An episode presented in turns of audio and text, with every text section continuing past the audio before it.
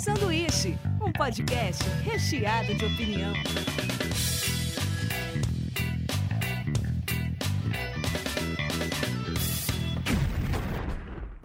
Diretamente da Springfield brasileira, começa mais um Sanduíche. Hoje eu tô aqui com o Davi Calerra. Bom dia, boa tarde, boa noite. E Samuel Garcia. Salve. E hoje a gente vai falar de um dos caras mais criativos de Hollywood, que é o Charlie Kaufman. É um cara que é a gente já vem há semanas conversando sobre as loucuras e o último filme dele. A gente falou, cara, mas é, não vale a pena falar só do último filme. Ele, todos os filmes dele são muito legais. Seja os que ele roteirizou, os que ele dirigiu, assim. É realmente um cara que, que ele tem muito respeito em Hollywood, assim. Porque é, volta e meia ele faz alguma coisa, ele é indicado ao Oscar ou ganha alguma coisa, né? Tem aquela galerinha que curte criticar até, que curte criticar, por exemplo, o Tarantino e adora criticar o Kaufman também por alguns motivos, assim, dele ser, de ele ter uma conduta assim, no filme que, que favorece os incel da vida, né? Essa galera meio, meio stalker, meio maluca, meio noiada. Mas, cara, eu acho ele genial, assim, sinceramente. Eu acho que ele é. Sempre quando vem uma notícia que vem um filme dele, eu já fico, caramba, o que, que será que vem? É. dessa vez veio uma, pra mim, veio uma porradona, assim, né? Um Esse, o último filme dele foi o mais no sense, assim, de, de, pelo menos dos que eu assisti. Eu não consegui assistir todos. Na minha lista, eu até tinha programado para passar um final de semana assistindo e eu vacilei. Na minha lista, eu só não assisti esse Cinecdoc e o Anomalisa. É, são eu, só... eu, ainda, eu ainda acho o Cinedoc ainda mais louco ainda do que esse aí. Mais louco que e o último? Eu acho, cara. Eu acho que é o filme mais pirado dele, assim, porque ah, a ideia é é difícil de explicar, como os, todos os filmes dele, assim, mas o Cinedoc ele é, ele é, ele é mais longo, né? E, é, e as camadas que ele tem, assim, dentro do próprio filme, que é, puta, é difícil de explicar. Eu acho, eu acho, eu acho mais complicado que esse último aí, tá? Ele Nossa. teve um hiato, né? Ele teve um hiato de, de filmes, assim, né? Ele filmou, acho que ele fica um, um bom tempo sem fazer um filme. É, acho que foi um, Ó, ele tem o John Malkovich em 99, né? É, quero ser John Malkovich. Depois tem o Human Nature, em 2001, o Adaptação em 2002. Depois de, 2000, e depois de 2008, que é esse que vocês estão falando, só em 2015 que ele veio gravar de novo. O Anomalisa? Ele ficou um bom tempo aí, né? Tipo, é, acho que ele se dedicou a um livro também, Antkind, alguma coisa assim, ou Unkind, não sei a pronúncia. Ele escreveu um livro, ele, ele também se dedica às outras coisas, né? Ele, às vezes ele não entra num, numas, nos convites que rola para ele por puro problema de autoestima, assim.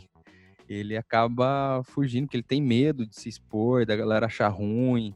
Ele é um cara bem tímido nesse, nesse sentido, assim, sabe?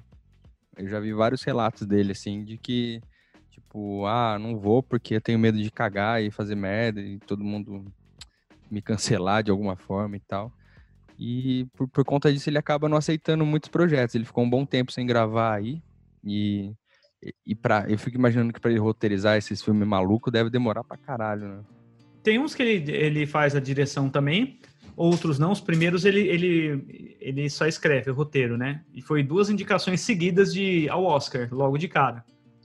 Tanto o Quero Ser, o Quero Ser John Malkovich foi indicado para o Oscar, e o segundo dele também, que é esse Human Nature. Eu não sei se em português é natureza humana, Samuel, você sabe? É, é a natureza humana. É... Se eu não me engano, é a natureza quase humana em português. Cara. É, é isso, é isso. Eu assisti hoje, o título tava quase. É isso aí. Que Ele eu chegou te... a fazer umas atuações também, né? Como, como, como ator, né? Mas é pontinha só, né? Bem é, ponta. fez umas coisas. Nem era no filme dele, cara. No comecinho da, da carreira dele. Os caras acham que devia ser, ser parça dele, né? É, o Gondry, né, cara? Eu acho que é um dos maiores é. parceiros dele, né, cara? O Michel Gondry, que pra mim é um puta diretor fudido, assim. É, e, e o Spike Jonze, né? E o, é. e o Spike Jonze, exatamente. Mas eu acho que com esse último filme, ele deu um abraço no David Lynch, assim, absurdo, né? tá muito David Lynch esse último filme dele aí. Mas assim, se você, se a pessoa nunca assistiu, acho que um filme do Kaufman, o que é legal falar é que é sempre um olhar para dentro, acho que mais o lance da consciência, alguma discussão interessante do que um olhar para fora. Na verdade, a, as coisas ali, elas, se, mesmo quando tem um plot twist assim, mas o foco dele é muito mais colocar você o tempo todo para ficar mais sensível ali pensando em alguma coisa. E isso eu acho interessante, porque ele, é, ele é um cara que causa discussões depois.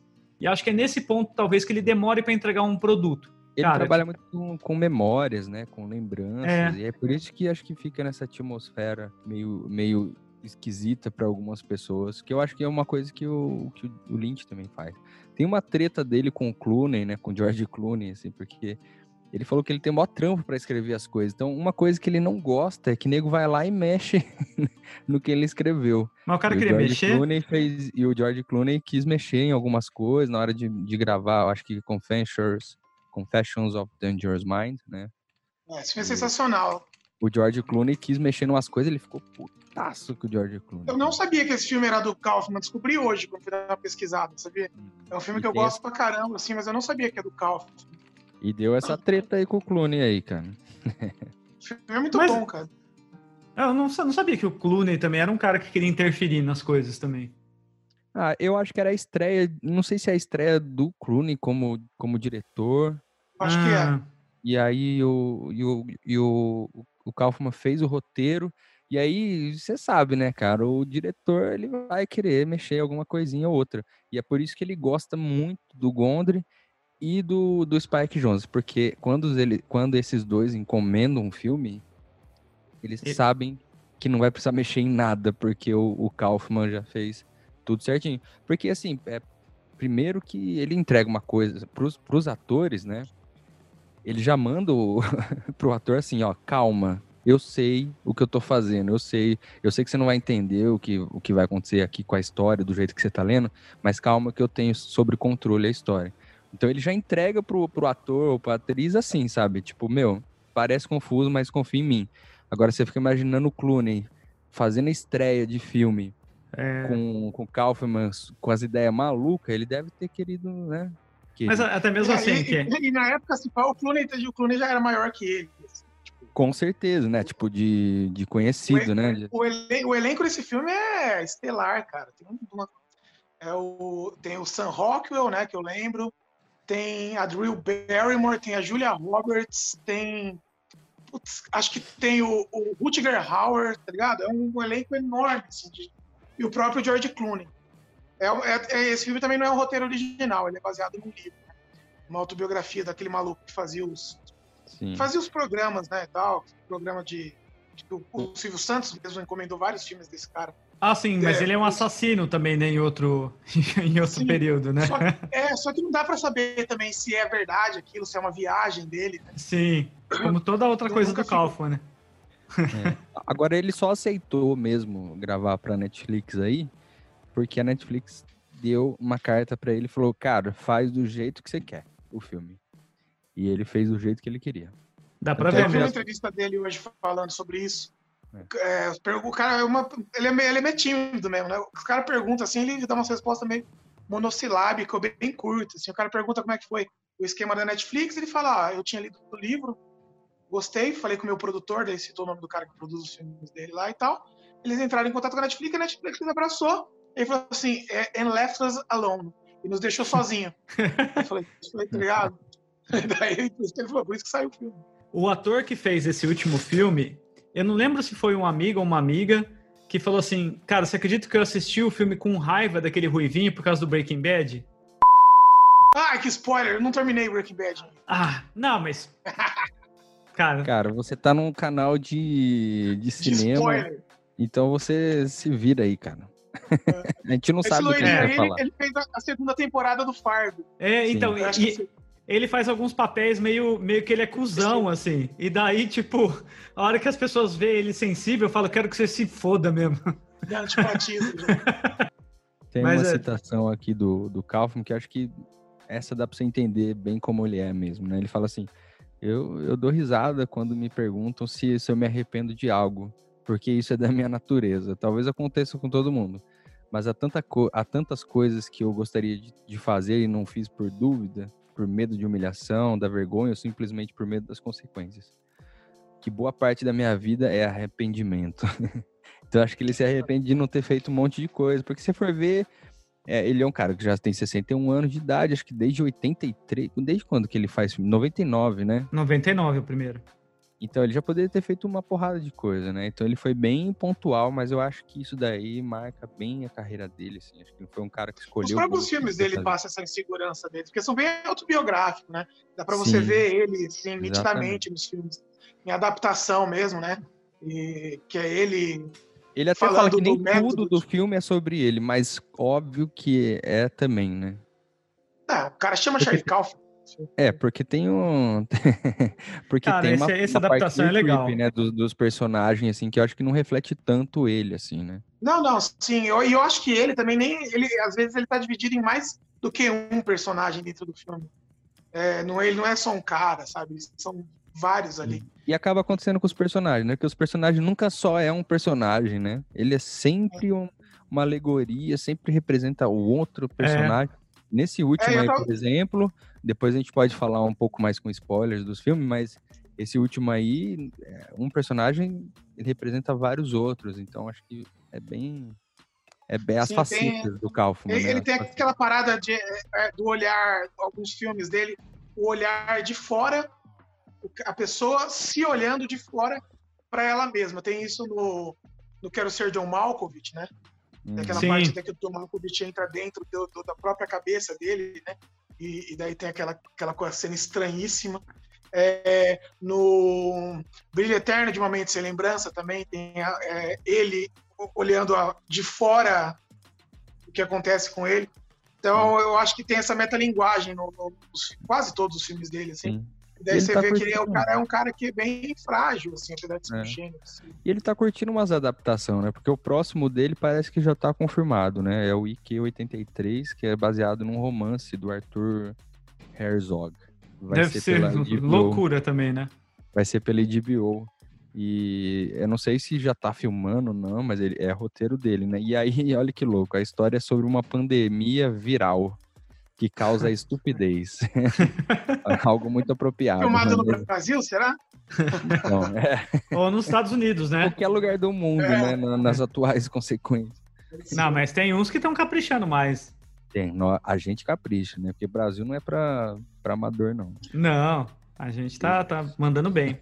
Então, mas cara, eu assisti esse A Natureza Quase Humana hoje e eu confesso que o ritmo de um filme de 90 e acho que 2000 ou 99, deixa eu até conferir aqui, mas eu confesso que foi difícil, assim, acho que o 2001. Os filmes acho que ficaram numa velocidade mais eh, assim turbinada hoje em dia. Então, um filme mais lento, mais cabeçudo, assim, cara, eu, eu dei umas pescadas, assim, tive que pausar, voltar para assistir. E, e, lá tem o P Peter Dinklage, do Game of Thrones. O anão que tá lá tá fazendo esse filme. Ai, que doido. Então, na hora que eu vi, eu falei, caramba, cara, olha aí. Aliás, vocês repararam que nesse último filme dele tem um ator de, de Harry Potter também, né? O pai, de, o pai do, do menino lá. Sim, sim, verdade. É cara que do Harry Potter. Eu esqueci o nome do ator agora. Cara, aquele cara, quando eu vi aquele ator do último filme lá, ele parece. A cara dele já tem cara de fábula, né? Parece já. que. ele não serve pra fazer alguma coisa muito real. Você olha para ele e fala, cara, isso é uma fantasia, isso não existe tá ligado? O Charles, ele trabalha muito. Ele, é, o Kaufman, ele tem muita referência, né, cara? Os filmes dele é cheio de referência, cara. Esse último aí tem vários também. E é muito louco. E o que eu gosto nele, assim, é que eu acho que ele vai numas questões muito, muito delicadas, porque ele vai. Ele vai te trazer uma catarse, assim, forte, né? Se você for assistir o filme dele, assim, é, principalmente Brilho Eterno, esse agora, é, é catártico o filme. Então, eu acho que quando a pessoa se identifica com o filme, parece que ela também se libera um pouco. Eu acho que ele é. faz pra galera falar assim, puta, eu sou assim, parece que aí dá uma sensação de que, tipo, não é só você, sabe? Então, eu acho que isso é a grande psicologia que é por trás do carro. Eu acho que, tem, acho que tem muito disso mesmo. Hoje eu tava dando uma olhada, né? Vocês me convidaram agora em cima da hora, não deu tempo de fazer a pesquisa direito. Desculpa. Eu tava dando, tava dando uma olhada no, no YouTube lá nas coisas dele, vi umas entrevistas, daí tem uma. Tem um vídeo que é. É um vídeo mesmo, assim, com atores e tal, só que é o discurso dele falando na entrega, entrega de um prêmio, não sei se é um BAFTA, não sei, é um, um prêmio X, assim. E daí ele vai falando disso, das inseguranças, da, da, da, da, da dor e da, das incertezas, e que ele fala assim, que ele tem e que ele tem certeza que todo mundo tem. Legal, cara, bem bonito. Assim, tem cinco minutos o vídeo e tal. E é bem isso que você tá falando aí, Davi. É essa, essa, Porque quando a gente identifica, né? Quando a gente acha um espelho da gente, a gente dá uma respirada, fala, pô, não sou o único que tô sofrendo, não sou o único que tá com essa situação. E aí você se sente parte de, um, de, de uma rede, pelo menos, assim, sabe? Eu acho que, no fundo, porque assim, todo mundo fala assim, pô, vou assistir filme triste, ficar mal. Na verdade, é. talvez não funcione para você o filme, mas para quem tá passando por isso, às vezes ele se espelha e acaba, né, tirando alguma coisa disso. Sabe uma coisa que eu acho dos filmes do Kaufman? Mesmo quando as temáticas são mais densas e, e tipo assim, em um certo momento vai cair para uma área triste, talvez, ou melancólica, ele carrega com uma leveza isso, sabe? É, é uma coisa que eu gosto, por exemplo, no, nos filmes dos irmãos Coen, por exemplo, eu gosto muito do tipo de humor que eles trazem para o filme, mesmo quando não é assim. Eles têm umas tiradinhas, algumas coisas legais e gostosas de, de ver. Eu acho que os filmes do Kaufman também é, tá ali um momento tenso, mas ele tem ternura, sabe? Em todo o filme dele. E tem alguns momentos assim que você fala assim, cara, é, é, tem um momento bacaninha do filme, assim. Ele não é o tempo todo tenso e triste, assim. Sim. Sabe? Ah, ele... Tem umas exceções. O, o Cinedoc, cara, o Cinedoc é um filme pesado, assim.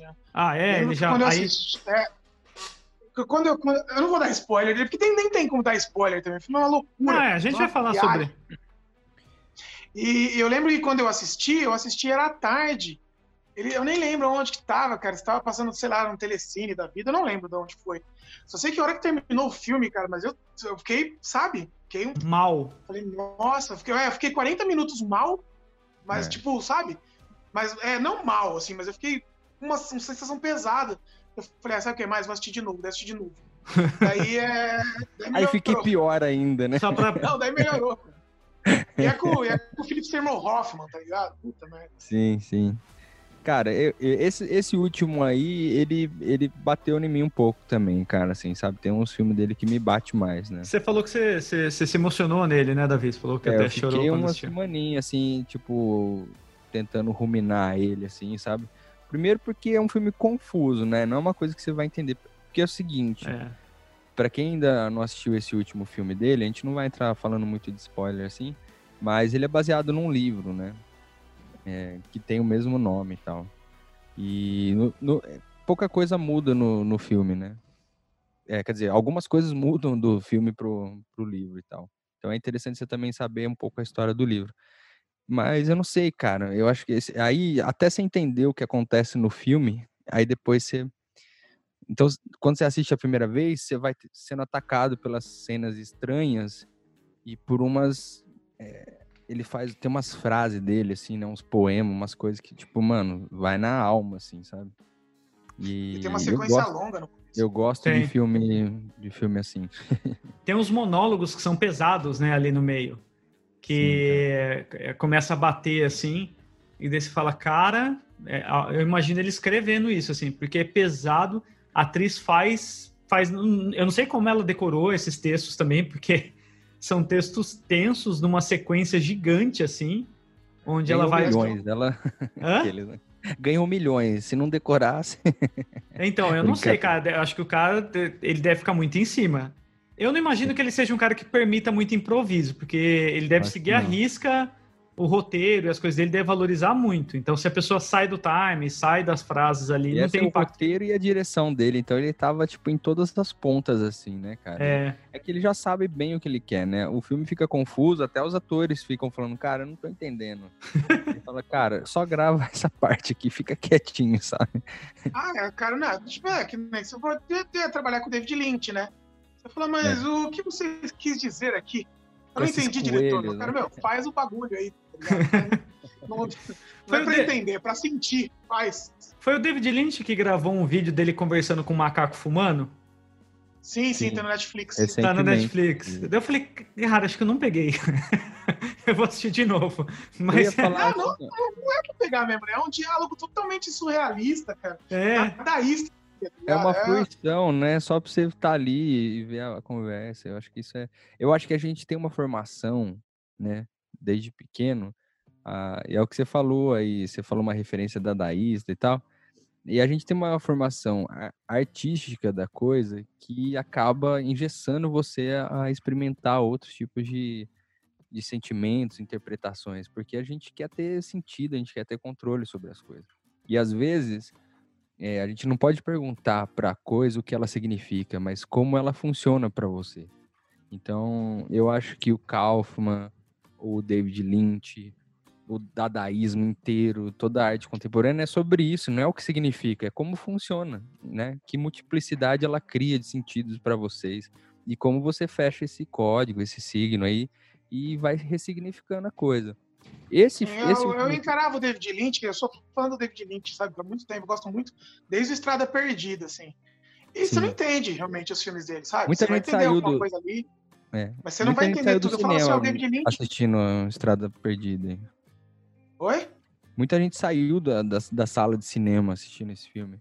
Ah, é? Quando... É, eu, eu assisti ele em VHS, eu tenho esse VHS até hoje. Mas eu, eu, eu, eu assisti o David Lynch é, é, é, com um propósito assim, ó. Eu não assisto para entender, eu assisto para sentir. E você é. sente, sabe? Quando, que nem no Cidade dos Sonhos. Cara, eu assisti umas 10 vezes aquele filme. Eu já, eu já entendi ele umas 50 vezes. E até hoje eu não entendi, entendeu? É, esse que é, essa é mais ou é menos isso. Exatamente. É. Mas esse filme último dele aí, apesar de ser bem confuso, quando você entende algumas coisas, ele esclarece, né? Porque ele dá uma clareada uma hora. Porque até então ele vai te entregando vários momentos e ele não te dá pista de quando muda, a não ser que por alguns detalhes. De repente você percebe que são vários momentos da vida, é, devaneios e lembranças ou memórias ou criações, e aí você vai falar, opa, agora eu tô entendendo um pouco o que tá acontecendo. Sabe? Então, mas de, logo de começo você demora para sacar o que Sim, ele tá falando. Não, tem a estranheza. Depois que eu terminei de assistir o filme, eu peguei, né, que era um exercício de memória, o filme e tal, mas ficou um monte de coisa assim que eu não entendi. Falei, cara, não entendi nada. Depois eu parei, pensei, tá ligado? A gente teve aquela conversa né, também, e daí você vai, vai pegando umas coisas, sabe? Uma coisa que, é, que, que eu reparava assim desde o começo, falei, cara, ele não tava com essa camisa. Ele é, não tava aliás, com essa presilha. Ele chama ela de vários nomes. É. Não sei se vocês perceberam isso. Por quê? Ela, é ela não tem um nome. Né, é uma memória de um senhor já meio senil ou alguma coisa do tipo. Então tem falhas de memória. Aquela conversa, ele não lembra direito qual camisa, qual roupa ela estava vestindo, sabe? as cores também. Os dentes. Os dentes, né, que vão... Tem hora que os dentes estão brancos, tem hora que os dentes estão bem amarelos, assim. O cabelo tá de um jeito. Na própria mesa de jantar, o cabelo dela tá uma franja, depois tá para trás. Assim, várias pistas. É, a, nossa, a nossa memória é falha, né? e a, a, colorização também do começo, no começo ela tá super colorida, é, tá com tons bem alegres assim, e você repara, até a parede é mais colorida, dá a impressão. Dá a impressão que tem hora que vai saturando, ela vai usando roupas mais opacas, tudo vai mudando ali, né? A idade também dos pais é uma loucura Sim. sem fim. Você fala, meu, só vou embarcar, não vou tentar, não tenta entender. Só, só, só, jogar um negócio que eu vi na, naqueles. Sabe, você segue aquele palavra de cinema? É, um, é, um, é, um, é uma página no Facebook que o cara é bom, cara. O cara escreve uns bagulhos bons lá. Só que não foi ele, foi uma menina que fez um, um comentário. Ela falando, não sei se vocês pegaram isso também no filme, não sei se eu já leram o, o livro e tem isso, mas um, cer um certo conflito homossexual dele. Ah, é? A, a, é, a ideia da menina é que seria é o seguinte: aquela a, a companheira dele de viagem, na verdade, ela seria o lado feminino dele próprio e onde ele enruste aquilo. Tem aquela parte da, da foto, né, da fotografia, que ele olha e fala assim: ah, sou eu, né? E ela fala: não, sou eu. E daí a foto é de uma menina. Então essa menina pegou um, um conflito de, de, de. Porra, interessante. É, eu achei interessantíssimo. Nem sei se é, mas, mas só da menina ter visto é, esse foco do negócio assim, eu achei interessante. Né? Acho que é uma leitura até aberta para dar essa interpretação mesmo, sabe? Ah. Tipo. É porque eu tinha enxergado ela como ou amor, ou alguma coisa mais metafórica de sentimento, assim. Sabe? Mas é essa parada, tipo, é, é um negócio que tem tantas, tantos elementos ali que fala, cara, é. sabe, é, é foda. Eu acho que, na verdade, a gente já tem que dar uma avisada aí sobre, sobre spoiler, cara, porque senão a gente vai é. cometer, algo, cometer Mas algum... até agora a gente não deu nenhum, né? É, e alguns Eu também... já tava quase dando um agora. É, em alguns momentos também a gente vai falar nossas interpretações sobre algumas coisas. É, não então, quer dizer que é uma verdade absoluta. Isso. E eu falo para você, assim, ó, mesmo que se você passar desse ponto, assim, vale a pena você assistir esses filmes, porque o significado é só um elemento dentro de um filme que é. Cara, né? é rico em elementos, ele leva você por uma viagem que é bem diferente, assim. Então, mesmo Aliás, que se você, ouça... se você escutar o, podcast antes, acho que vai te ajudar a assistir o filme. É. Acho que não me atrapalharia em nada. O único que eu não queria ouvir spoiler realmente é no Brilho Eterno. O Brilho Eterno acho que mata, mata o filme. É. É. Se você souber o spoiler do Brilho Eterno, acho que mata toda a graça dele. Então. A gente deu uma, uma passada meio geral no Kaufman e acho que não vai dar conta da gente falar de todos os filmes dele num podcast só. Sim. Então vamos né, focar nesse último aí. E aí, se a gente surgir alguma coisa para falar do Kaufman durante a, o enredo, a gente vai falando. Antes da gente entrar na parte, parte do spoilers, eu quero o filme favorito de vocês dele. É Tá. difícil, sim. Eu, ó, é assim, eu não sei se é meu filme favorito dele, mas é o roteiro mais genial que eu já vi na. Que eu já vi é a adaptação. É, a adaptação Adap- é adaptação, a adaptação talvez seja o meu filme preferido, porque o roteiro ele é, é, uma, é uma aula aquilo, né? É do Porque ele tem Gondry toda também, aquela não é? metalinguagem do cara que tá com bloqueio. Ah, do consegue Jonze, né? É do. Spike Jonze, né? É, o cara não consegue escrever, e daí ele vai. Enquanto, enquanto ele não, ele não cons- é, é encomendado um roteiro, né? Um roteiro sobre orquídeas. E ele queria fazer um filme só sobre flores, mas na verdade teria que ter um, um suspense para ser um policial. Enquanto ele vai fazendo a pesquisa sem conseguir escrever o filme, o filme vai sendo escrito. Cara, e eles é- passam, tem aquela parte. eles passam pro cenário do outro filme dele, o que é genial, Sim, né? come- começa no Quero Ser John Malkovich, né? É. Mas tem, mas também uma coisa mais genial. Agora eu vou, vou dar um spoiler, tá? Um pequeno spoiler. né? É... Tá, vou dar um spoilerzinho agora. Tem uma hora que ele tá com bloqueio naquele filme, essa eu acho uma das partes mais geniais. E o filme é com aquele. é, tem voice over, né? Tem o narrador, né, que fala. Sim. E daí, enquanto ele tá pensando, assim, o voice over rolando no filme, na palestra sobre roteiro, o cara fala assim: jamais, jamais faça voice over, a não ser que você seja um fracassado completo. E nisso tá rolando voice over. E daí o cara pega e fala assim: ó, em hipótese alguma, termine o filme ou livro com Deus Ex Machina, que é o bandido vai matar o Sim. mocinho, cai um raio do céu, né? O Deus Ex Deus Ex Machina, Machina. o elemento não tava lá dentro e de repente os caras fazem só pra dar um desfecho, né? Coloca um elemento que. Sim, é, é pra, pra isso. E o filme termina num Deus Ex Machina. tá ligado? Meu, é, é muito foda, meu. A adaptação É. eu acho que é o meu preferido. Eu fico entre adaptação e Brilho Eterno. Eu tenho um apego com o Brilho Eterno que acho que eu chorei uma cachoeira naquele filme, eu acho bonito pra cacete, tá ligado?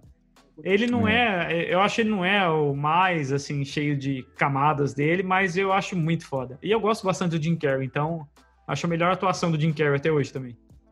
É, também acho. É.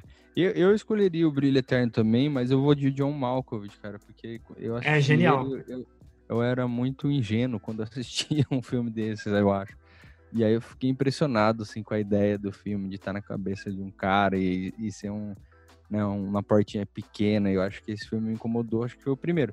Mas é, o Brilho Eterno acho que foi o que mais deu uma, uma- um soco no estômago aqui. É, ele é bonito. Cara, eu não quero ser John Malkovich. eu- é, eu lembro, eu lembrei disso agora, cara. Porque todos meus amigos trabalhavam na, na Vidimagem, né? Antes de eu trabalhar lá e tal. E daí tinha um banner do Quero Ser John Malkovich, que era daqueles de lona grossa, era de tipo de 3 metros por 5. Era do tamanho de uma parede, só com rostos do, do, do John Malkovich. Eu preguei aquilo no meu quarto, cara. E eu ficava, então, uma das paredes do meu quarto era só o rosto do, do, do, do John Malkovich. Assim. Lembrei disso agora, cara, uma memória boa, assim. Daí foi se Boa. deteriorando, assim, mas eu ia Cara- dormir e acordava olhando pra cara do, do John Malkovich. Eu amava ir na, na videoimagem encontrar você lá, cara. Eu É, sabia que eu eu poderia devolver meu. É. Eu tinha que devolver os filmes pornô do meu pai, cara. Tinha maior vergonha de encontrar o filme lá e falar, é você mesmo. cara." Chega lá, tem uma mina, né? Você fala, puta que pariu, cara. Você com o filme do Alexandre Frota embaixo do braço. Vamos pros spoilers, então, do I'm Thinking of End. Spoiler. Spoiler. Spoiler.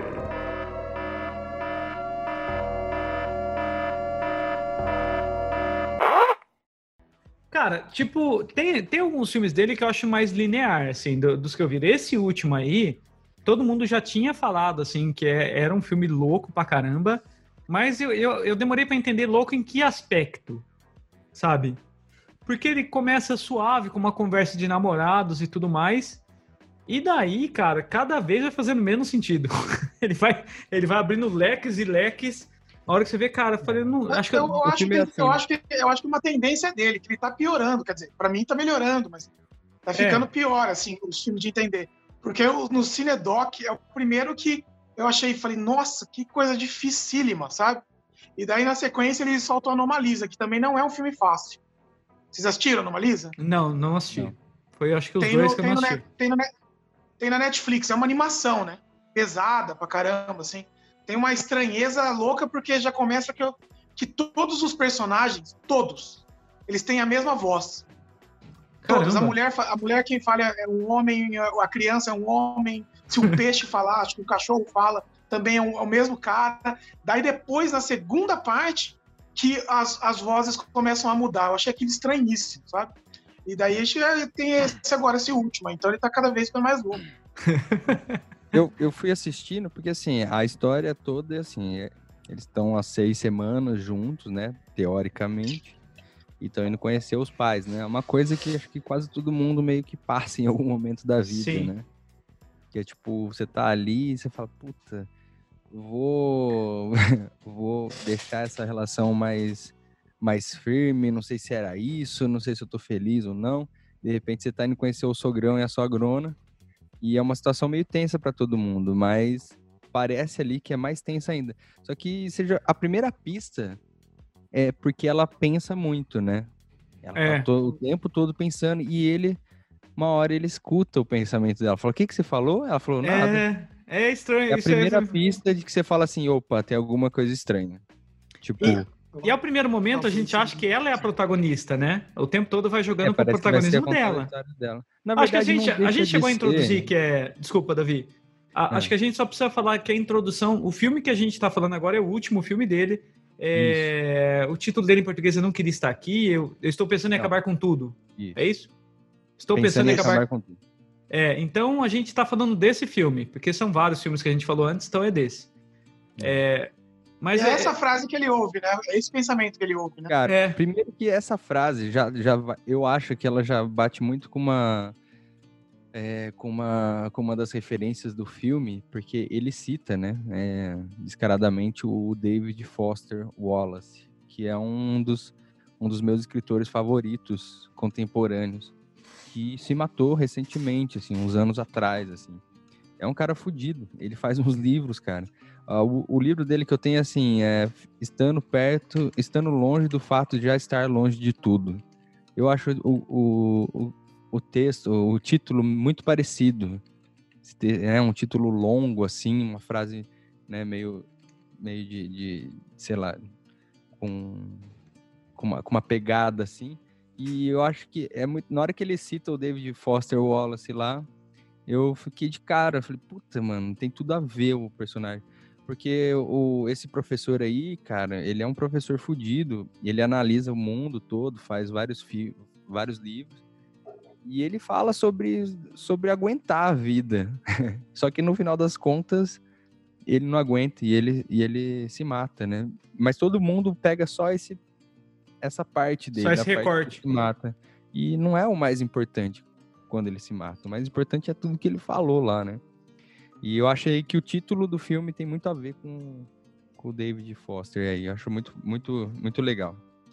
E como eu estava falando, ele vai deixando algumas pistas de que o filme não é linear e de que é, o, o, os personagens eles têm uma, uma, uma, uma costura, né, meio semiótica que eles se confundem, né? Então, assim, ela não é a protagonista, mas não deixa de ser também, porque ela, de alguma forma, é ele num, numa outra perspectiva simbólica, né? A nossa visão porque... é a dela, não é a dele, né? A gente tá vendo o mundo dele pelos olhos dela.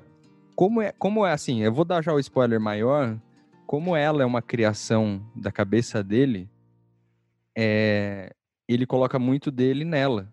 Então, assim, tanto é que o poema, tudo, depois está escrito num livro que aparece na casa dele, né? Então os poemas são meio que dele, assim, é, tudo, tudo tá girando em torno dele nessa, nessa história toda aí, né? eu acho que vai ficando cada vez mais claro, assim, que ela é uma, uma projeção dele mesmo. Assim, Todos os personagens do filme têm isso. O pai e a mãe também. Sim, mas eu, no pai e a mãe eu ainda vejo mais como um exercício de memória dele do que uma, uma, uma projeção dele. É lógico que é o pai e a mãe também vai ter uma, né, uma alegação é, é, natural. Mas ela eu vejo só como uma projeção de, de, de, alguma parte da psique dele. Já os pais, assim, eu já vejo como um exercício de memória, mas também é uma, uma, uma visão particular minha, posso estar completamente errado. Mas então, dá a impressão que ela expressa também a, o, o sentimento de tudo que está acontecendo ali, porque ele, ele dentro da, desse recorte de memória, ele está lá como um dos personagens atuantes. Ela não, ela está recebendo toda aquela carga. É, tem pequenos desconfortos que, que ela repara e ele não repara. O dedo, o dedo bem humilde, numa sandalinha bem humilde da mãe, que está arregaçado o dedo do pé assim. A, a mãe dá um sorriso que parece um choro que eu falei, cara, é assustador esse sorriso dela, que ela, ela ri quase chorando, assim.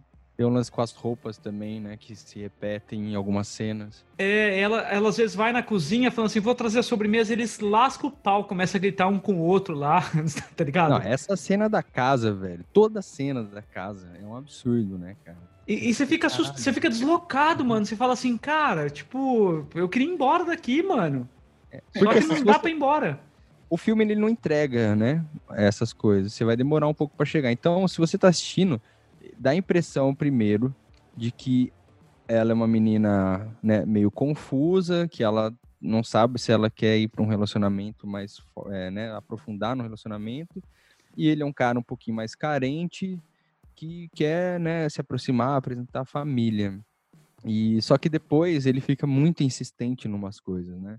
E aí você vai ficando meio preocupado, porque no livro a história não é, não fica com esse tom meio de estranheza. O livro ele tem um tom um pouquinho mais de terror. Parece o tempo todo que ele vai matar ela no livro, sabe? E aí é, é muito louco, assim. Então, tipo assim, no livro, no filme ficou um pouco mais de estranheza, porque ele chega uma hora que você fica com raiva dele, né? É. Fala, caralho de moleque. Leva Pô, embora tá logo, mano. Quer ir, ela tá falando que quer ir embora e o cara tá insistindo.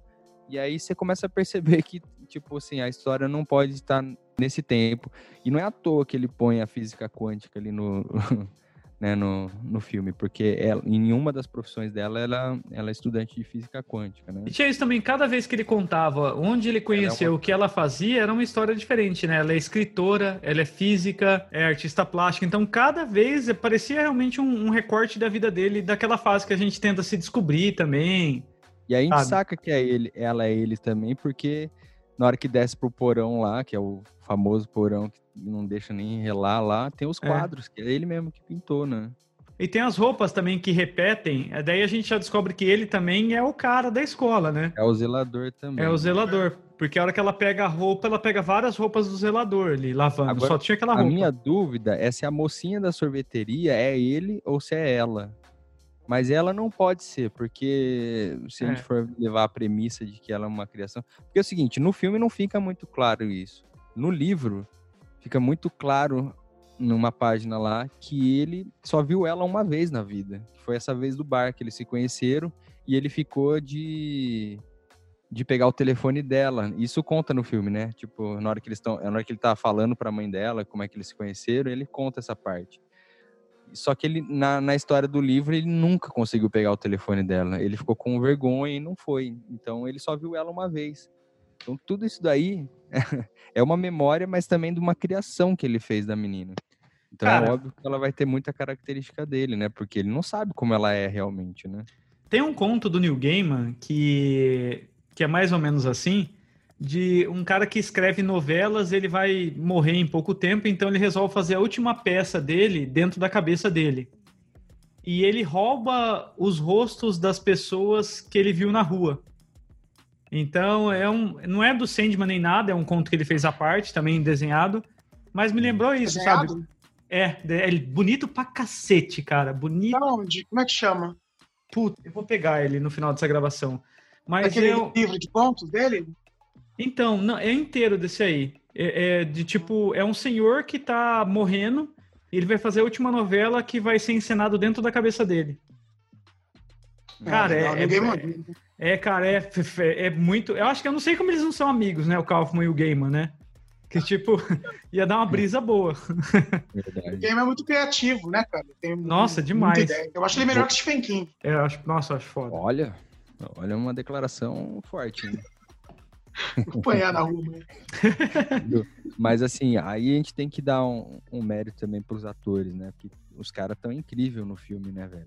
Então, A Toni Collette é o Jesse incrível, né? Plemons lá, cara, puta que pariu, cara. Ele é muito creepy e ao mesmo tempo é, esse cara é foda, né, cara? Ele, É, ele... e a Toni Collette também, cara. Eu sou fã Nossa, a dela. Toni Collette tá Eu foda, cara. Fiquei, fiquei emputecido dela não ter sido indicada ao Oscar com a atuação dela de hereditário. Não, ela como se- mãe ali, cara, aquelas risadas que ela dá estranha pra caralho. nossa, estranho, Tá estranho muito demais. Foda, velho. esse- É, As atuações são muito foda. A menina também, né, cara? A- aquela Yes. parte intimidadora da sorveteria me incomodou pra cacete também, cara. Então, a- quando- eu acho que na sorveteria é, tem umas teorias de que é ele lá, né? Então, mas eu, eu penso que, tipo, são traumas de relacionamento, né? Da, da- dos tocos que você tomou, algumas coisas e tal, e de pessoas que se machucaram com você também. Eu Porque as sei. eu meninas fiquei- ficam tirando sarro da outra que tá trampando certinho, né? entre É, mas é a que se machucou, né? A que embarcou na dele se machucou. Tá tudo machucada, fudida lá, né? Então não dá pra entender se ele tá falando da história dele, por exemplo. E Tá. Essa parte da, da, da sorveteria, da, da lanchonete, lá é a parte mais David Lynchiana do, do, do filme, é. assim, pra mim. Porque é no meio do nada, né? É um lugar não É. tem nada. Né? E Aliás, tá, ca- Kaufman ainda tem né? Gelo e escuro, né, cara? É, né? Neve É verdade. no escuro. Ele ama essa parte, né? E essa assim. parada também do tipo, cara, tava uma nevada, da, da pessoa tá congelando, fala assim, vamos tomar um sorvete? Tá ligado? Tipo, não faz sentido. Não faz sentido você pegar um sorvete e ficar melecando com ele no carro, mano. Isso me dá, me dá ódio e nojo ao mesmo tempo. Sim, fala, mano, cara. você tomar a não porra do milkshake dentro do carro. na escola, né? Porque nessa hora ainda, a gente ainda, quando você assiste a primeira vez o filme, você ainda tá sacando que, que já rolou umas estranhezas, tudo, mas você ainda tá preocupado, porque ele tá indo pra um, pra um rolê assim, cara, e, tipo, tá nevando, se o carro quebrar, eles morrem, tá ligado? Então, tipo Sim. assim, eles estão... Aí resolve pra escola, né?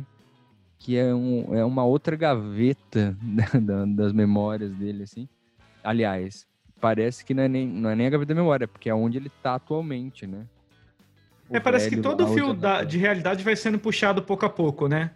Ele vai conduzindo você num, num cenário que é mais real, vai tirando um pouco, daí de repente é o que a gente vai falar do começo, que, o, que o Samuel falou que para ele ficar cada vez melhor, assim. E realmente, no começo é só uma viagem, conhecer os pais.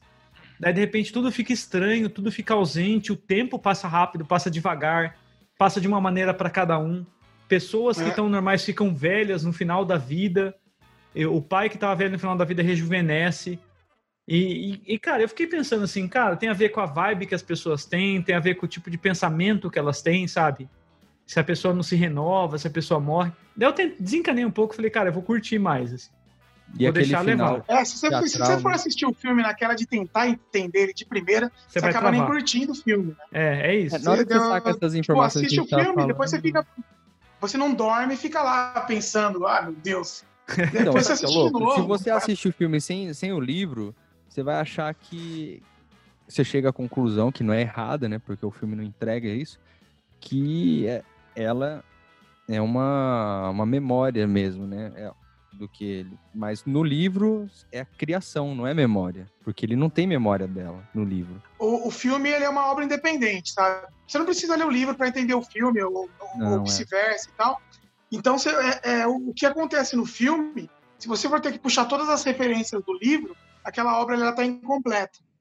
É. Porque daí se você vai precisar de uma outra obra para poder entender. Mas eu achei É. ousado ele não usar isso.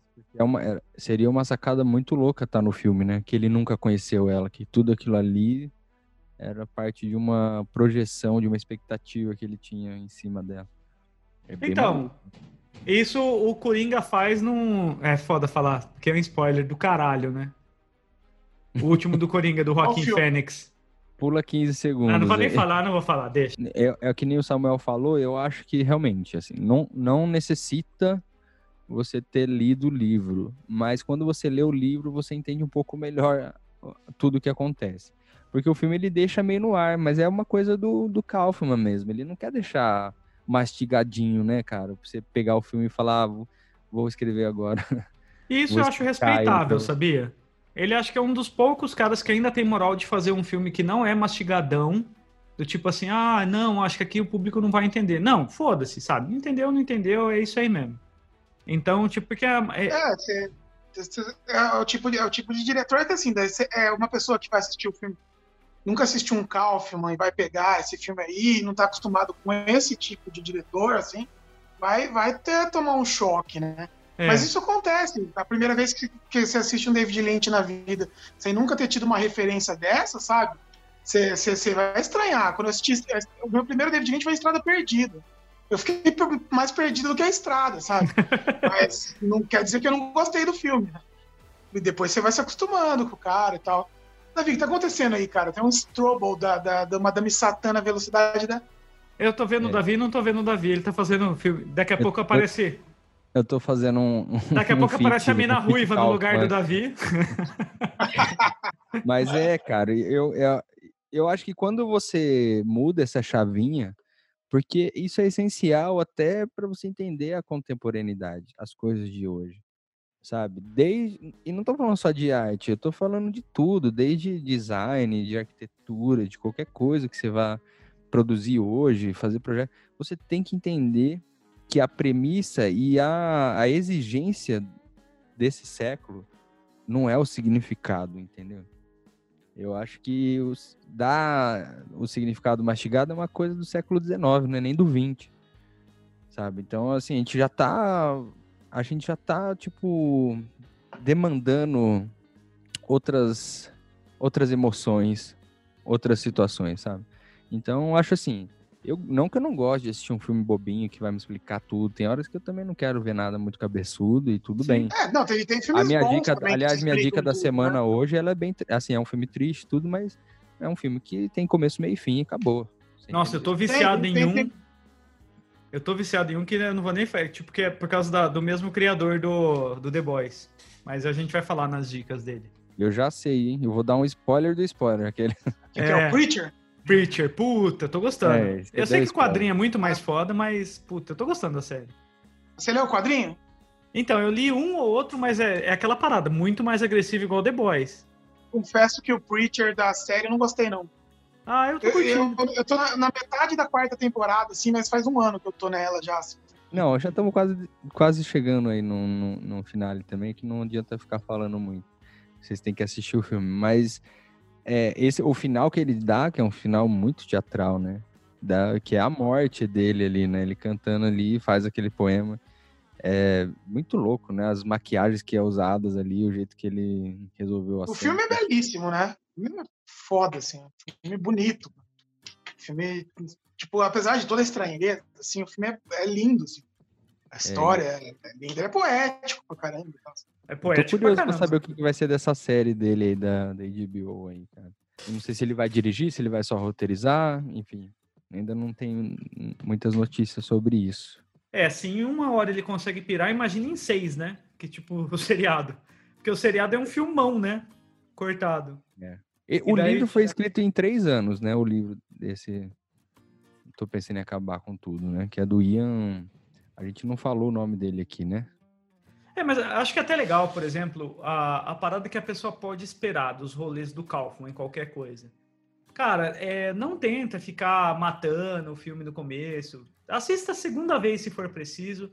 Curte o filme, porque ele, ele tem muita coisa, tem muitas sensações e, e é sempre uma coisa meio interna, sabe? Então, puta, cara. É, É, o não filme ele tenta. vai funcionar pra você de alguma forma. Se É, você eu não. quero Sr. John Malkovich, a primeira vez que eu assisti, eu falei, cara, que que é isso? Mas eu achei Loucura. legal pra cacete. É um filme mais fácil de entender também, esse do começo da carreira dele. Sim. É, ele ainda tava com freios, né? É, né, né? Porque, meu, ele tá ficando cada vez pior, quer dizer, né? O, o, o Cinedoc lá, vocês têm que assistir, cara. Depois de conversa de novo. Porque, putz, eu falei, meu, o que, que, que é isso, cara? Ele tá bem avaliado no, no, no Rotten e na, na, Meta, na Metacritic também. Ele tá com 85% no, no, no Rotten e 78% de 100 na Metacritic. É... Funciona essas coisas, hein? É que tem o indicativo da crítica e da galera. Então, às vezes, tem filme que é muito bem avaliado pela crítica e mal avaliado pela galera. E tem os pipocão, que a galera adora e a crítica acha uma bosta, sabe? Mas eu acho que esse, esse é um filme que. Vingadores tá quanto aí? Então, Vingadores com críticos, acho que, tipo, sei lá, vai passar de ano. Mas com a galera, a galera vota bem. Provavelmente tem a nota bem alta, por causa da fez sucesso e tal, sabe? É dica de 0 a 100? É, então eu queria ter ver. No, meta, no Metacritic, sim. No Rotten é porcentagem. Sabe qual que é a minha nota pro Vingadores? Ai, ai, ai, ai. 3. Vamos lá. De 0 a 100, 3. Cara, tá com 94% Horroroso. E, e Chato, 90%. arrastado. O último Vingadores? O último. E olha que eu, eu não gosto de filme de super-herói. Eu gosto. Gostei, é, do, go- gostei dos outros Vingadores, mas esse último eu achei um porre. Eu queria me matar. O hype me pegou pelo pé, eu gostei. Eu tenho aqui até gravado Cara, que eu gostei, não tem nem como falar. As nossas opiniões em podcast é foda ficar gravado. Alguém pode Hum. pegar lá atrás e falar assim: como assim? Você tá falando que não gosta? Tem aqui falando que você gosta. É, daqui uns 5 anos, o nego vai jogar na sua cara. né? É. E coisas que você nem lembra mais. Se alguém pegar algum. Se a gente tá documentando coisas que a gente não faz ideia É. de onde vai parar. Dá liberdade, dá uma, uma licença hum, poética e, e aceita que a gente pode errar. Com o tempo a gente pode melhorar e mudar. Cara, eu ouvi um disco do Dream Theater ser sentado em cima de um formigueiro ia ser menos chato do que ia ser menos, menos doloroso do que assistir aquela merda no cinema, velho. Cara. Samuel, ele tem as melhores frases do mundo, cara. É, As hipérboles do, do, do Samuel vão longe. Porque, É, eu nossa, sou meio hiperbólico. o, o, o Dream, o Dream Theater é puta que pariu. 16 minutos pra começar o primeiro solo, antes do vocalista entrar. Tá ligado? E aí, que, bom, assim, eu acho que só pra, pra gente finalizar e depois a gente pode ficar mais livre, eu acho que é um, é um filme que pra ele entrar no gosto popular vai demorar pra galera entender que é uma Ah, obra né, muito foda e que daqui uns anos a galera ainda vai estar falando desse filme de algo que nem fala do Brilho Eterno de Uma Mente Sem Lembrança. Eu acho que tem isso um pouco, né? Como ele é um filme estranho, demora um pouco pra entrar no gosto, assim, né? Tem muita gente que assistiu e fala, ah, não curti muito não, não sei o que lá. Acho que ele vai ser um filme que vai ser curtido, talvez, se alguém fizer o papel de, tipo, dar uma possível versão, algum canal grande, assim, sabe? Falar, Tipo minha sanduíche? interpretação de, tipo, sanduíche. se a gente fizer um passo, tipo assim, nossa interpretação do filme, e pouco a pouco, isso potencializa o filme para outras pessoas. Mas eu acho que ele não é um filme, por exemplo, para o grande público assistir e falar assim, puta, assisti isso, sabe? Porque Eu queria ele falar, eu acho que é assim, é um filme que não é pra todo mundo, como tem vários filmes que não são. não é. Calma esse é. aí não é pra não- todo mundo, né? É, mas os antigos dele, eu concordo com o Samuel também, que Quero Ser John Malkovich, O Brilho Eterno de Aumento Sem Lembrança, ele tem, ele é um filme que passa na regra dos 15 anos tranquilo, sabe aquela regra que tipo, quando você 15 anos pra trás o filme fica ruim ou que você vê antes dos 15 anos? Cara, pra mim Brilho Eterno continua excelente. E mas é um filme que você se emociona, você liga com ele, ele te explica o que tá acontecendo. Olha, tá acontecendo essa situação, a pessoa tá apagando a memória. É, é bem explicado assim. Agora Os filmes dele envelhecem bem, né? é, agora esse aí não faz Não é questão a muito de. Né? Nossa, Eu nunca gostei. A eu nunca gostei. A Poulain envelheceu mal demais.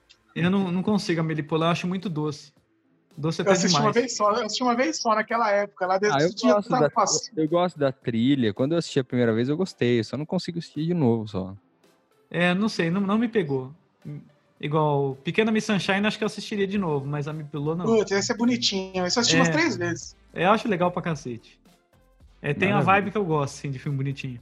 É, Ele, ele é menos pretencioso também, talvez É. por isso tenha envelhecido melhor. assim. Ele não se leva a sério, então desde o começo você Aham. vai lá tal, e é, é legal. Todo mundo desenvolve A bem. Amélie Poulain é a pretensão, né? Da, Ah, não. é, não o que o, é o que o cara, o, o, o Renan do, do, do- Como é que chama lá? Choque de cultura. É, esse filme estragou a humanidade pra todo sempre. Os caras são bons, cara. Os caras são muito bons. Mas assim, ó, uma crítica pra nós, cara.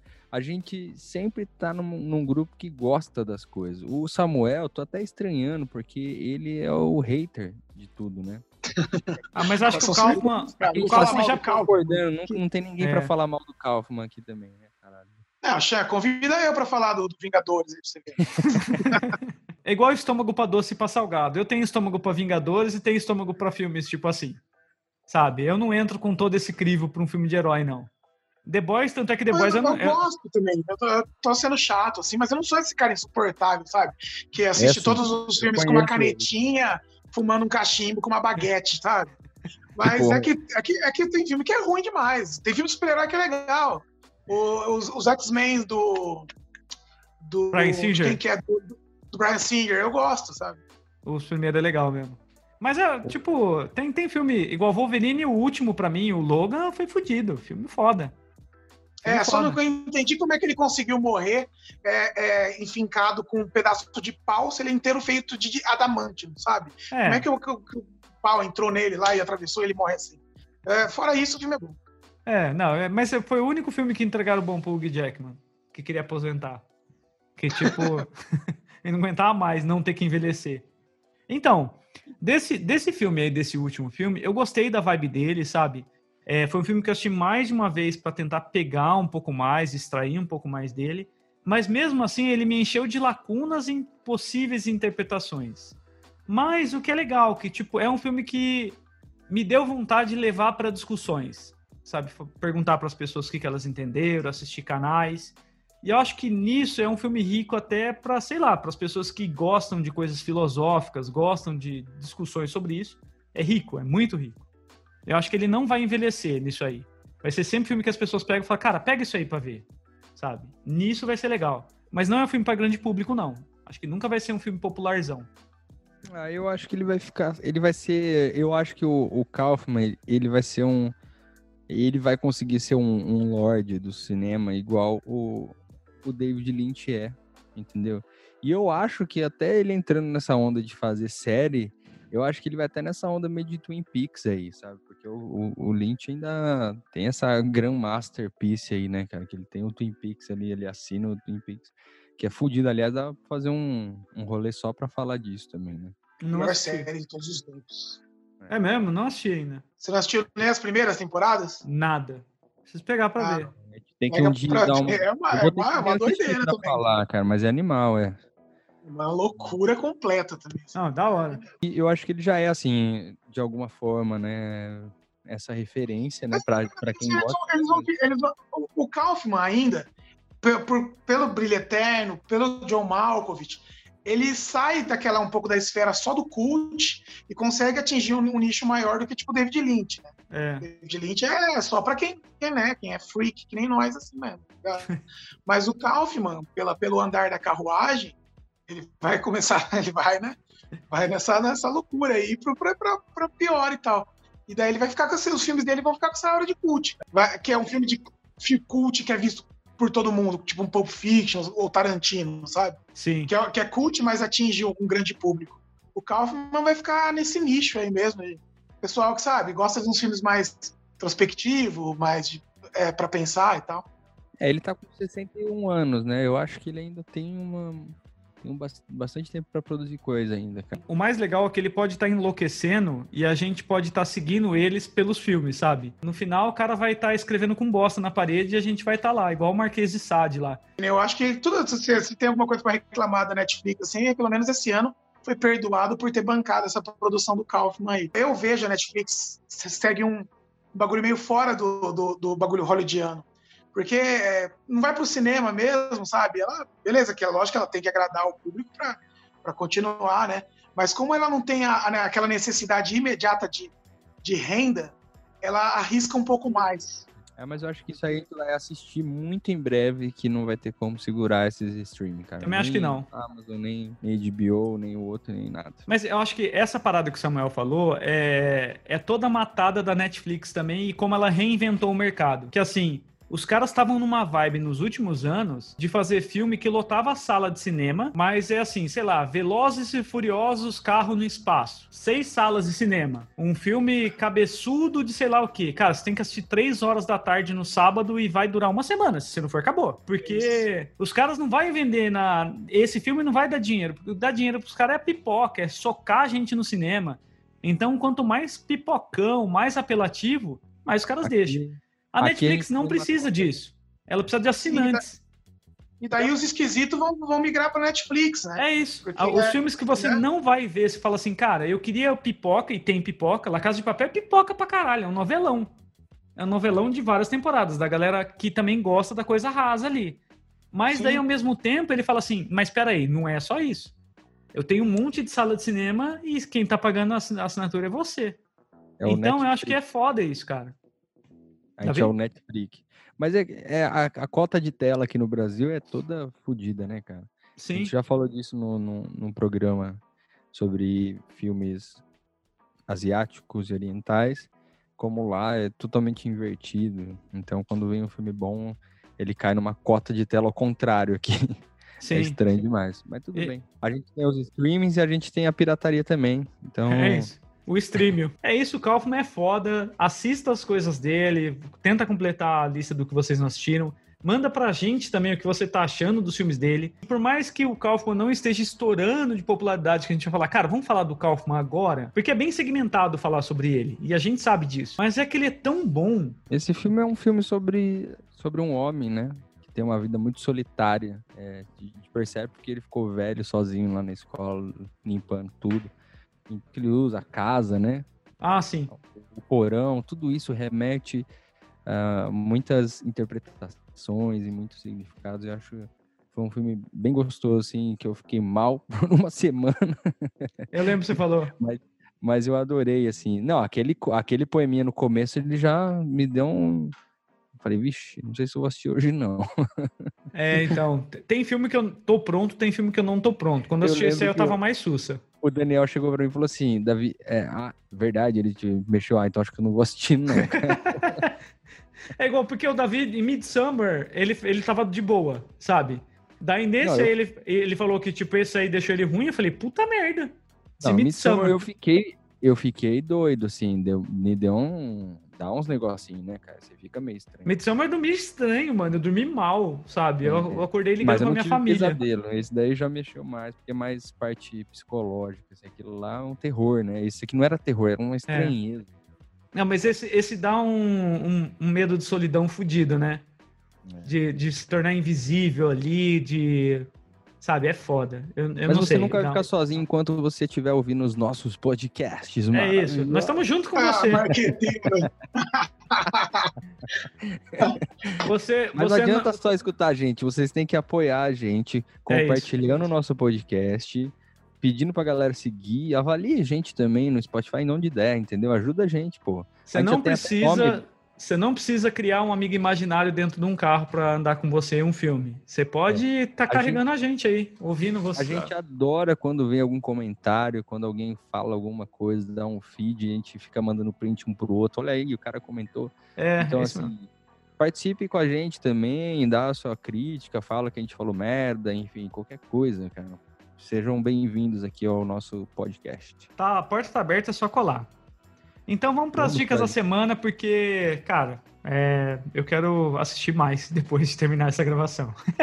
Cara, eu vou, eu vou dar o início aqui, então. Manda dicas. ver. Bom, a primeira, cara, como a gente tá no assunto, eu vou falar uma do assunto aqui. Que não é um, um filme, é um livro. Que, cara, eu acho que todo mundo tem que ler esse livro um dia. Que é do David Foster Wallace, que chama Ficando Longe do Fato de Já Estar Meio Longe de Tudo. É, são vários, vários capítulos, assim, e cada capítulo ele conta uma história né, do que ele presenciou e do que ele acha, né? Ele dá uma visão sobre o mundo atual, assim. E, cara, ele, ele é cirúrgico, né? Ele é muito cirúrgico. Então tem um dos textos que chama Isto, isto não é água, ou Isto é água, alguma coisa assim. Que é, é um texto de paraninfo, né? Ele foi convidado como paraninfo, assim, para fazer o discurso. E esse discurso dele, puta, cara, já é um tapa na cara, assim, absurdo. E é de uma sensibilidade tão grande, o cara, que, que cara, não tem como você ler ele e não, e não isso não entrar, assim, de algum jeito na sua vida, assim, o que ele tá escrevendo, sabe? Então eu acho Não é literatura, né? não, eu acho que ele escreve romance também, tá? Mas esse que eu tô falando não é. Esse aí é um, é são vários, é, como é que eu posso falar? Crônicas. É, não é nem crônica, são artigos assim também que ele, que ele escreve, mas acho que como forma de crônica também. E, bom, é um puta de um livro. esse cara, infelizmente, ele se matou uns tempos atrás aí, mas a obra dele continua aí. Quem me indicou esse daí, ô, Samuel, foi a Valéria, cara. A Valéria ah, pirada nele. E eu fiquei também, cara. É muito bom. E minha dica cinematográfica vai para um filme que está no Netflix que se chama Crime de Família.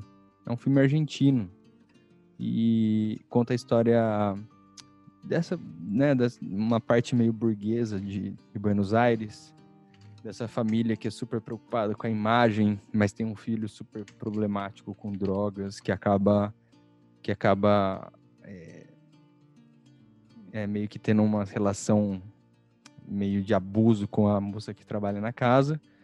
E a, a, a história meio que, que ronda em, em, torno disso, assim. Eu assisti, fiquei, fiquei bem triste com o filme, é bem bonitinho também, umas partes. Lembrou coisas pessoais, assim, de umas histórias familiares malucas que já, já aconteceram, assim. Então, acho que fiquei meio tocado por, causa, por conta disso. Eu só ver esse filme na minha lista. Você falou que é bom, se marcar eu assisto agora. Cara, é um filme bom, assim, não é um filme, né, Kaufman ou sei lá, qualquer outro que você queira achar, mas é um filme que eu assisti e eu gostei, cara. É, tá aqui na minha mão, inclusive tô mostrando para os meninos aqui, que não foi só uma obra do Neil Gaiman, foi o Neil Gaiman com o David Mackin, chamado Sinal e Ruído. É, ele tem várias, é, várias é, parcerias com o Dave McKean, né? É. Ele fazia todas as capas do Sandman. E tem o filme do Dave McKean, já assistiu? Não. Também não. Chama Mirror, Mirror Mask. E é todo nesse universo de desenho do David assim, é legal. Nossa, esse aí é, é, lindo para um cacete, assim. Você quer assistir uma obra, depois você vai ficar um tempo assim, falando assim, cara, eu preciso pensar na minha vida, sabe? É, é esse HQ. Esse HQ é de um cara que foi um, um novelista muito conhecido, muito famoso e tudo mais. E ele descobre que ele tá com uma doença terminal, cara. Não vai dar tempo mais dele fazer a próxima novela dele. Então ele resolve escrever e estrear a novela dentro da mente dele. E o cara, quem já leu Neil Gaiman sabe que ele sabe escrever de uma maneira tão bonita que você, você fala assim, cara, eu só queria escrever igual esse cara escreve. Sabe? Que em um certo momento, por exemplo, ele lembra de uma pessoa que ele andou no ônibus, então ele rouba o rosto dessa pessoa. O outro ele imagina um ator que ele conheceu e as peças vão sendo montadas assim. E nesse transe o cara tá morrendo. Cara, é bonito demais. É bonito a arte, é bonita a história, é, é, o New Game é o cara. E o segundo, a segunda dica que eu quero dar é do Preacher, que não é tão profundo assim, mas eu tô achando divertido. Quem lê o quadrinho não curte, porque fala que o, o Preacher é um dos melhores HQs adultos que tem, e a série, obviamente, simplificou bastante. Então, você, você falou isso também, né, Samuel? Você também gosta do Preacher Sim. e achou simplificado. Mas, mas é divertido a série mesmo. É, achei divertido. Pra pra quem é mais xiita do quadrinho que nem eu, assim, me estranhou algumas coisas. É, mas, mas tô gostando, tô me divertindo. Xiita do quadrinho. Mas é que tem obra que eu entendo isso. É igual é ortodoxo mesmo, cara. Não, mas com Sandman eu tenho esse apego, sabe? Com Sandman, toda vez que alguém fala que vai sair, eu falo, não, melhor não. Não, então, eu tava falando com o Davi enquanto você foi lá, vai sair, tá em fase de produção final já, estreia, se não me engano, até hum. março na Netflix. Cara, não sei se eu, se eu devo assistir, sabe? Eu tô morrendo de medo, cara. Não sei se eu, eu quero estar vivo pra ver isso. Eu, eu também não. Acho que é, é, a minha esperança é talvez esse 2020 eu não comer castanha é para não ver isso. É o preferido de todos os tempos, simplesmente isso, sabe? É isso. Como vocês são idiotas, cara. Não, cara, é que Sandman. Pelo menos 10 vezes cada um, cara. Sandman é lindo, assim, num ponto de tipo assim, você fala assim, é, é foda, cara. Eu queria conhecer esse cara. Eu queria conhecer o New Game e falar, cara, isso é muito bom. Eu comprei porque, livro, ó, comprei tudo. Se, se, você for basear no que fizer, porque o Lucifer, aquela série Lucifer, é o Lucifer que sai do Estação das Brumas do Sandman. Isso. E se, e se eles forem fazer o que fizeram com Lucifer, cara, eu vou a nado até a Inglaterra. então, pro Davi entender, tipo, tem uma batalha do sonho com o demônio que o demônio fala, mano, você quer saber? Negócio é o seguinte, eu tô cansado de trampar aqui, eu só me ferro nesse lugar. Toma aqui a chave do inferno, fica aí com ela. Você que se vira agora com esse negócio. E o sonho fala: Não, cara, eu já tenho trampo, eu cuido do sonho, cuido do sonhar. E ele não quer saber. Daí muita gente Bora. vai se oferecer para ser o senhor do inferno. As batalhas em Sandman são filosofais, não são batalhas físicas. Ele é, É. o sonho e a- é, tem a irmã, que é tipo o amor, o delírio. Cara, é. é- olha, dá pra falar Esse duas cara horas. É assim. genial. É genial, ele é A gente genial. pode fazer um- a gente pode fazer um depois sobre ele. Eu quero reler tudo. É, é um bom argumento pra Samuel já reler deu tudo. dica já, Samuel? Tenho, tem minhas dicas sim. Vamos lá. É, é um filme que eu assisti essa semana, inclusive quem me indicou foi a Sabrina, que eu tinha falado pra gente convidar pra, pra vir aqui, mas ela, ela ficou com vergonha. Ela, e ela entende muito de cinema, ela é psicóloga e tal, e ela que me indicou esse filme, tem na Netflix, chama Monseigneur et Madame Madeleine. É um filme francês, cara, é um filme delicioso, ele é um filme bonito, assim, é linear e tal. A história, assim, é um escritor multipremiado, começa, o filme começa no velório dele. E daí um, um- um jornalista vai lá para conversar com ela, porque já tinha sido feitas várias biografias sobre esse cara e ele queria uma que fosse mais a visão dela. Então ela começa a, a lembrar de quando conheceu ele e vão se passando os anos. O filme, é- é- e daí tem referências a um milhão de escritores, sabe? O cara é fã do Dostoiévski. E meu, é um filme muito bonito e gostoso. Você assiste, tem duas horas o filme, mas você nem vê passando, porque é um filme muito gostoso de ver. Chama Monseigneur e Madame Adelaine, acho que é isso. É, da hora. Animal. A outra dica seria já para embarcar nessa onda esquisita do Kaufman. É um diretor. Eu, indica, eu vou indicar um dos filmes dele, mas é um cara que ele também. Ele, ele é poeta, ele é bruxo, ele é cineasta, ele escreve roteiro para quadrinho, que é o Alejandro Odorovsky, um chileno, né? E eu vou indicar o filme A Montanha Sagrada. Esse filme costumava ter inteiro no YouTube. Jodorowsky, né? É, Jodorowsky. Ale, Alejandro Jodorowsky. Ele, Aliás, ele, é- ele faz A gente tem que obrigatoriamente um dia falar só dele aqui. Puta, esse cara, é- esse cara é um dos maiores gênios vivos. Esse cara é- E ele, foi- ele produz filmes até hoje. Saiu um filme dele Você ano sabe passado. que ele, ele é um cara que você achar ele nas redes, conver- ele conversa, cara, ele troca ideia, ele já respondeu alguma coisa minha já uns tempos atrás. que. Ah, que legal. Eu sou fã dele. Inclusive, o, é, só emendando, o filme é A Montanha Sagrada. Mas também, Fudido, fudido. se for assistir Eu Topo ou, ou, é, é, é, Santa Sangre, também são bons. E para quem gosta de quadrinho, ele para mim escreveu a melhor ficção científica que eu já li. Para mim é melhor do que qualquer Star Wars, assim, que eu também gosto, que é In Call, que é escrito por ele e desenhado pelo Moebius, que é um desenhista genial do, do quadrinhos. E é, o Incal também, se você tiver a oportunidade de ler Incal, é, é perfeito. Mas o filme é A Montanha Sagrada. Aliás, a gente tem que chamar o Felipe Pacelli, porque ele ama Jodorowsky também. Animal. É isso. É isso Vamos então, encerrar? senhores. Vamos encerrar. Então é isso. Um grande abraço a todos. Até a próxima e tchau. Se despeçam aí. Falou! Até mais. Thank you.